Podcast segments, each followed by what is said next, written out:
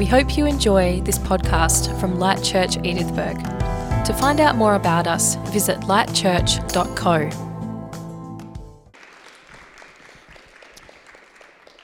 I'm going to talk about someone this morning who thought God wasn't with him. Judges chapter 6. You might have heard of a guy called Gideon. By the way, the book of Judges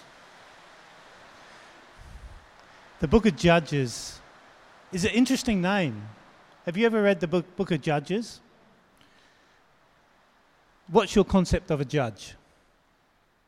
Guy sitting up in a chair with a wig on? That's not the Bible's concept of a judge. If you read the book of Judges, what you find is people who deliver, who bring justice, and deliverers. We've got people like Gideon, Samson, Deborah.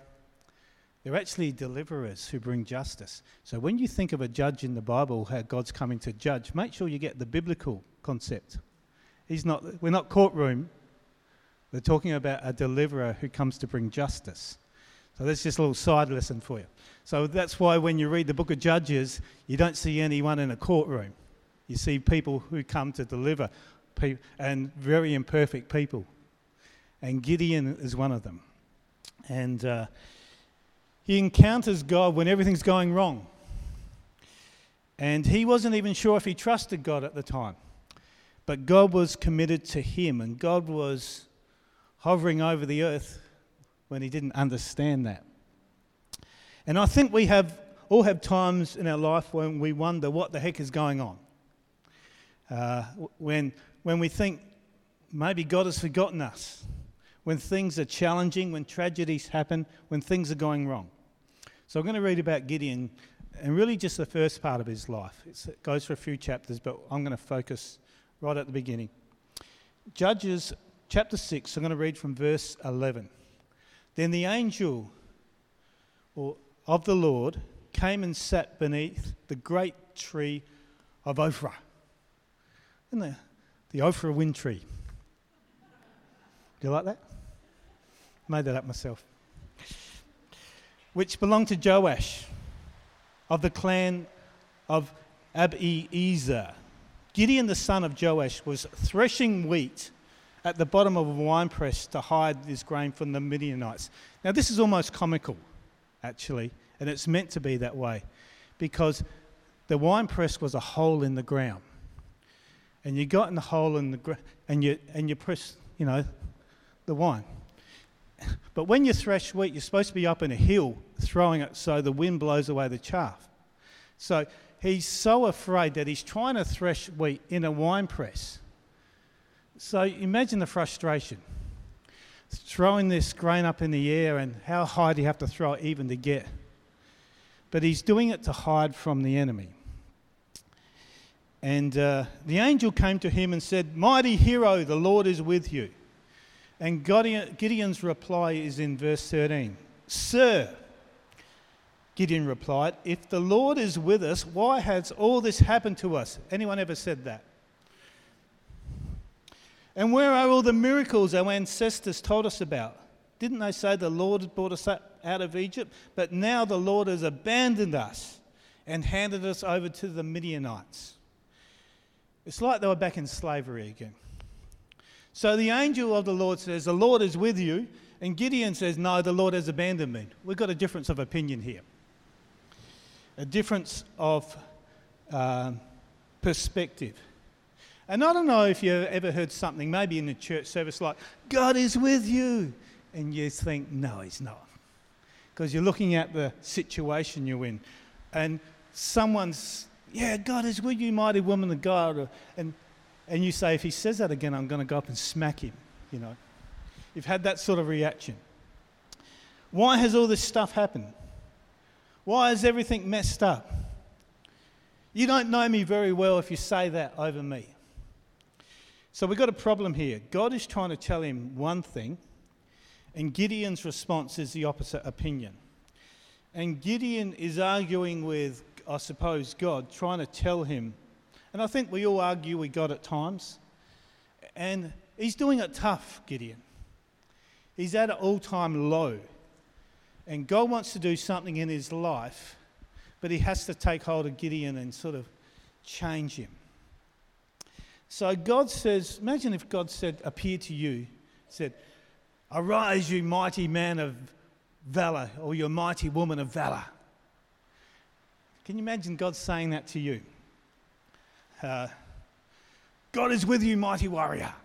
Why don't you, tell the person next to you, God is with you, mighty warrior. You've got to say it like you're a Spartan, all right? God is with you, mighty warrior. Hey, your response to that statement will expose what's happening in your life. And Gideon's response was, well, why has all this happened? Where are all the miracles? You've abandoned us. Why does the evidence say something else? And see, God always speaks about our future and our potential, and we often see what's happened in the past, we see what's happening in the present. And I like that God always talks about hope. So Gideon doesn't believe it. He's too skeptical. He's seen too much. In fact, I think when the angel, in my imagination, I can see him being triggered. You ever spoken something to someone and it's like they're triggered and they sort of explode? And you know it's not what you said. It's something that's happened in their life. Well, Gideon sort of, to me, seems to be like this. And what do we say? Well, that person's got issues when you say something and they get triggered. Well, Gideon's got issues, right? And the issues in Gideon's heart were exposed by his reaction. God was calling him a victor. He only saw himself as a victim of what was happening. And he honestly felt God had abandoned him. And here's some background. Maybe it will help you understand why he was feeling that way. The Midianites, the Midians, they would come down and they virtually stole all the livestock out of the land. And then they would come down at harvest time, when they're just about to harvest or during the harvest, and either steal the crops or burn the crops. So you had no livestock, and virtually when you were going to get your grain, the likelihood was it was going to be stolen. So that's why he's hiding. And see, they were under such oppression, they were almost like they were starving for something to eat. And he's doing his best. He's hiding in this wine press, trying to just get some food. You can see, sort of read behind the lines, he's been trying and failing. And not only that, his self-image is shot. If you go to let's go to verse 15. Can we go there? But Lord,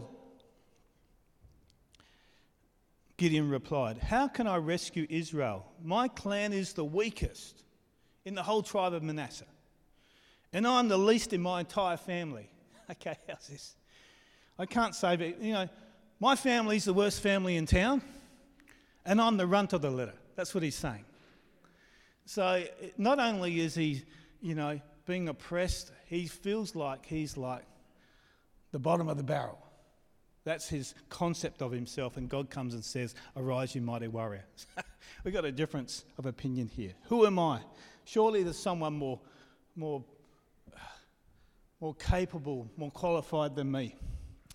And I'm glad God sees things we can't see. He sees potential. He sees gifts and abilities unlocked that have been hidden. I don't know. Have you ever been inspired? Maybe it is in church to do something inspired by somebody, a speaker, and then I'm going to go and do this. And when you go home, everything goes wrong.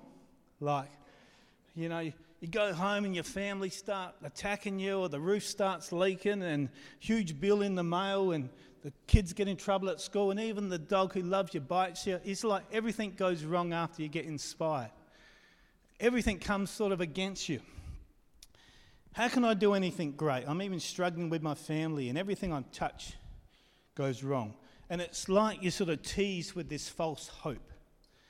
And so Gideon's in this sort of environment, I sort of see. And the great thing about God is God accepts us where we are, but never leaves us where we are. That's the grace of God. It's not just about accepting us. It's about taking us somewhere else. He accepts us where we are, but never leaves us where we are. He's not just a rescuer. He's got a destiny in mind as well. So when the Lord says, mighty hero, the Lord is with you. Gideon gives God that look. You know that look? Husband and wives, you know the look. Got that look as if to say, he's sort of offended. God is not with me. He's abandoned me. Exposing what's in his heart. So if you're a bit like Gideon, or you can relate to Gideon, you know, there's some good news for you here this morning. Let's go to verse 13 and see how God responds. Verse 13. Gideon replied, "If the Lord is with us, why has all this happened to us? Where are all the miracles you told us about? Didn't they say the Lord brought us up out of Egypt? And now the Lord has abandoned us and handed over to this Midianites." Verse 14, the Lord turned to him and said, "Go with the strength you have and rescue the Midianites I am sending you." Go with your strength you have. Well, I would have thought, I'm Gideon, I'm thinking, well, I'm not. I've got none. Go with the strength you had. And sometimes, you know, God's answers are completely different to our questions. Because what did he ask?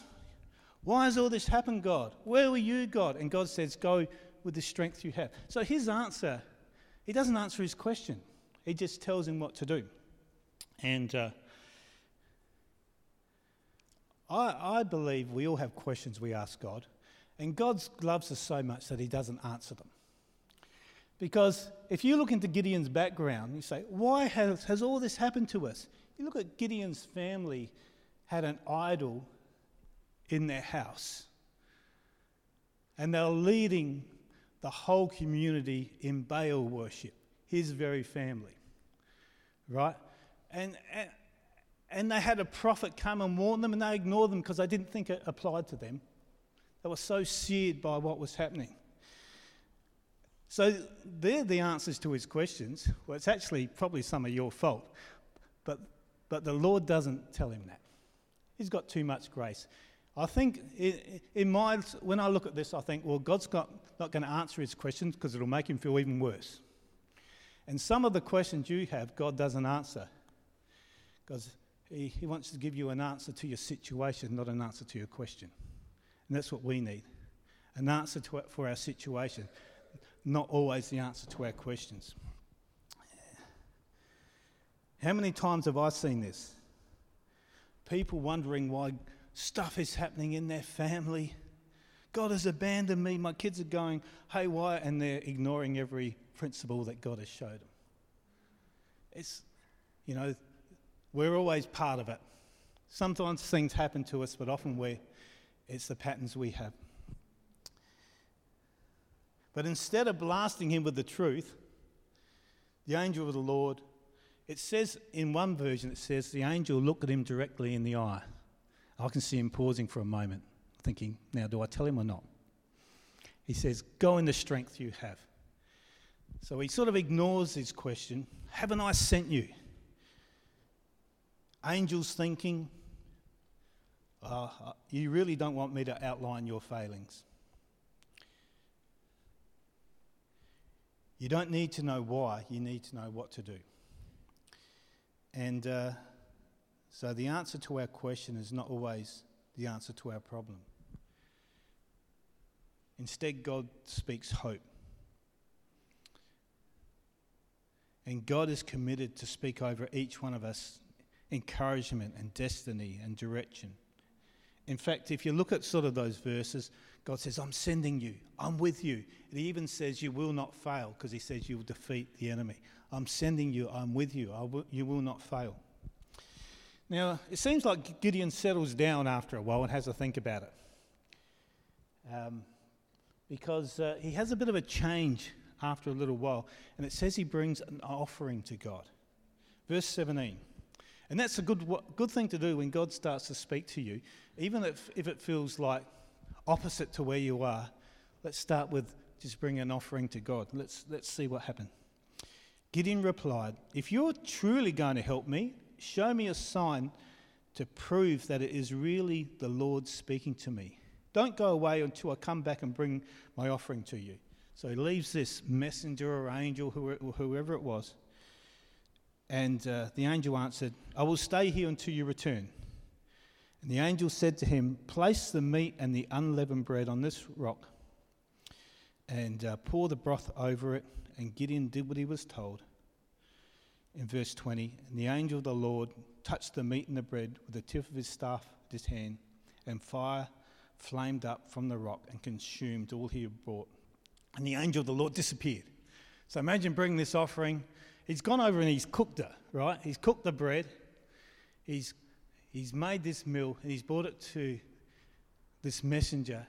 It's burned up and the angel disappears. Wow. He asked for a sign. There's a sign. Verse 22, when Gideon realized it was an angel of the Lord, he cried out, O sovereign Lord, I'm doomed. I have seen the angel of the Lord face to face. Now he's got another problem. He thinks he's going to die because he's seen the Lord. Verse 23, it's all right, the Lord replied. When I read that, I thought, oh, didn't the angel just disappear? And it seems when you read this now, it's got a different spelling of the word Lord, and it seems like God is speaking to him directly somehow. It's like he's no longer speaking with an angel. Somehow God is speaking to him. Don't be afraid, you will not die.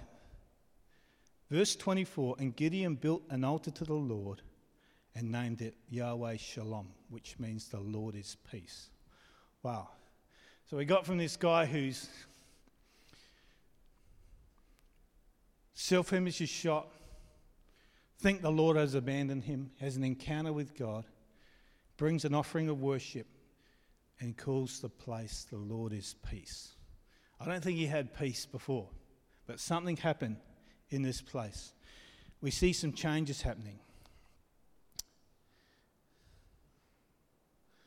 You know, I think we all need to work or function from a place of peace, first of all. You know, encounter God, receive his peace. Understand we have peace with Jesus. Peace is the umpire that guides our decisions. Peace is what can overwhelm us and be with us. You know, you don't want to make decisions when you're angry. You want to make them when you're full of peace. You know, when you're angry, you lose 25% of the blood from your brain disappears when you're angry. That's not a good time to make decisions. It's a place of peace. So something happened to change Gideon from that place of hurt and offence to a place of peace.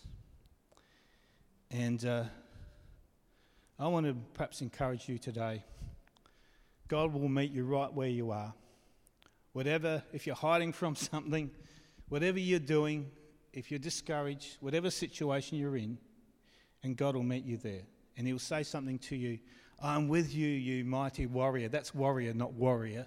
Warrior with an A, not with an O.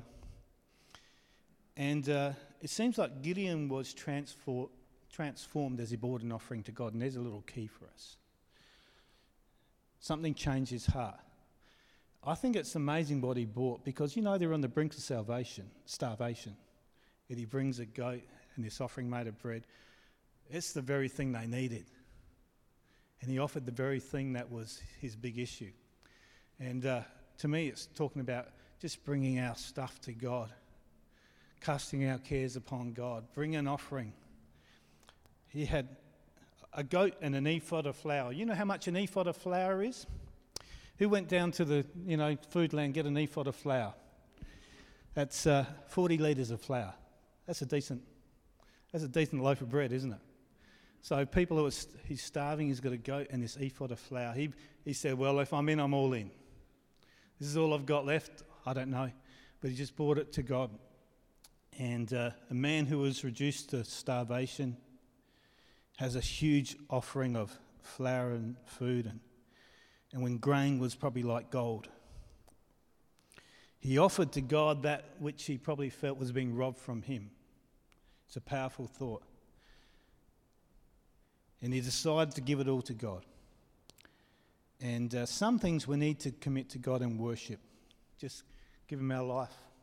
Give him our situations. Cast our cares. It's called the sacrifice of praise sometimes in the Bible where we praise God for who he is despite what's happening. We bring an offering to him. And I can see Gideon bringing that offering, making it, bringing it with expectancy. And from now on, when the Lord speaks to him, there's no longer an angel there. It just says the Lord speaks to him. Something happened in that place where somehow he started to hear straight from God. And he acts in the opposite spirit. No longer complaining, he's all in. And God opens his eyes and changes his attitude. And during that worship, he realizes he's not speaking to a man, but speaking to God. And that's why worship is so important. And when he brought that offering, he found something called peace, which I tell you what is the greatest thing on earth.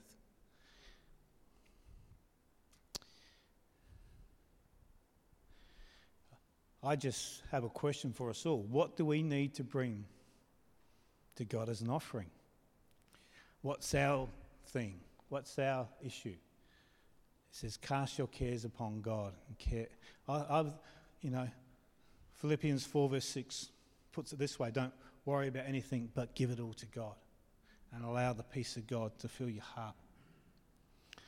What do you need to give to God? An offense, a hurt, something from your history, something you can't control? I love that God said to him, go in the strength you have. He's got nothing. And it's a good key for each one of us. I haven't got much to offer. Just go in what you have. It's different to the day of Pentecost. It said they had to wait to receive power from high. They received the Holy Spirit. It's different in Gideon's story. He had to go and do what he could with the strength he had. And when he obeyed God, it says, then he was filled with the Spirit of God. It's a different sort of story here. Go with what you have. Go with the strength you have. God said something like that to Moses. He had a staff. I haven't got much. Go with what you have. Use that staff. Use what you're familiar with. Go in this. What have you got? We've all got something, some sort of gift, some sort of ability, some sort of talent, where we can just go and serve God with that. And when we commit that to God, the Spirit of the Lord comes upon that. You know, the first person who got filled with the Spirit of God was not a preacher, was not a prophet. It was an artisan who made things, a craftsperson in the Bible. First person. And God seems to always ask us to start with what we have. And as we step out, he fixes us up. You know what? I'm glad that when you read the story of Gideon, he doesn't go from Clark Kent to Superman straight away. It's a process. He actually pulled down that idol in his dad's house. He said, can I do it in the middle of the night so no one sees me? And God said, sure. I'll do it scared. And you heard about Gideon's fleece? Have you putting a fleece before God? You know, some people say it's a good way to hear from God. No, it's not really. He did it because he was too scared. God had already appeared to him quite a few times. He knew it was God, but he was still unsure. So he said, Lord, perhaps if I put a fleece like the fleece of a sheep, for those who don't know the story. I'll put it out, and if it's got dew in it and the ground is dry, I believe you sent me. And God did as he said. And Gideon said, well, I might just do it again. So I'll put the fleece out this time, and if the ground is wet and the fleece is dry, I'll know you're with me.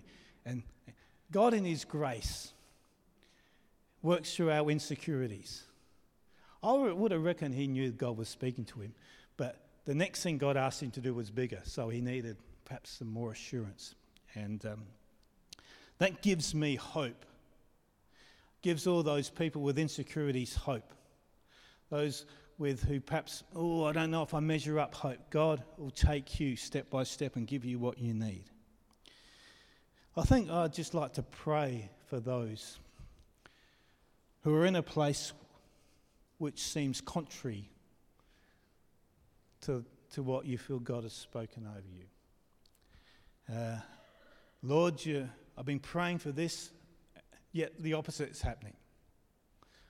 I've been praying for a provision, yet it seems to be stolen. And those who identify with Gideon, I used to really identify with Gideon, those with a low self-image who think, opposite to what God thinks. Arise, you mighty woman of God. No, don't you know my family's the worst family in Ruka? And me, I got the worst reputation out of a lot of them. So that's the sort of people God loves to choose, because he likes to show his power in what the world considers perhaps not up to scratch. And that's why we're all candidates for the blessing of God. Let's pray. Lord, I thank you for the people in this place, Lord. I pray for those who are in a place which seems contrary to the promises of God. Like Gideon felt that he was being robbed. He seemed to be in slavery.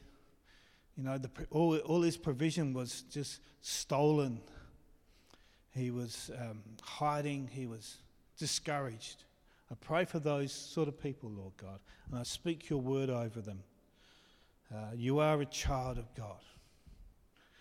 Through the power of Jesus, you have been accepted as a son and daughter of the living God. You're joint heirs with Jesus. Lord, and I speak hope and faith, Lord. Lord, and I pray, Lord, just as a moment, we'll just give something to you, Lord, which maybe is something that's a hurt in our life, an offence in our life. We'll just lay it at the altar, cast our cares upon you. As we do that, Lord God, I pray that the peace of God will flood our hearts, Lord. Lord, we'll go from this place, even though perhaps not knowing how, what's my next step. Just go with the strength we have, go with the gifts we have, the abilities we have. And we'll go and just bless somebody in the name of Jesus, Lord. And that will cause something to break over our life, Lord, in Jesus' name. We thank you. Amen. Amen. All right, let's pray for some of those who aren't with us here today. We've got a couple sick, and continue to pray for those who you know. Pray for our farmers who are going crazy at the moment. And let's pray for the peace of God to be upon them, and also, for things to change so they can get that harvest in. Amen. Well, God bless you. Let's stay for a cup of coffee. Don't forget, we've got the Good Samaritan cards out there. And in a couple of weeks' time, we have that Christmas tree service coming up where you can bring your gifts if you want to be part of that. God bless you. Thanks, Jeremy.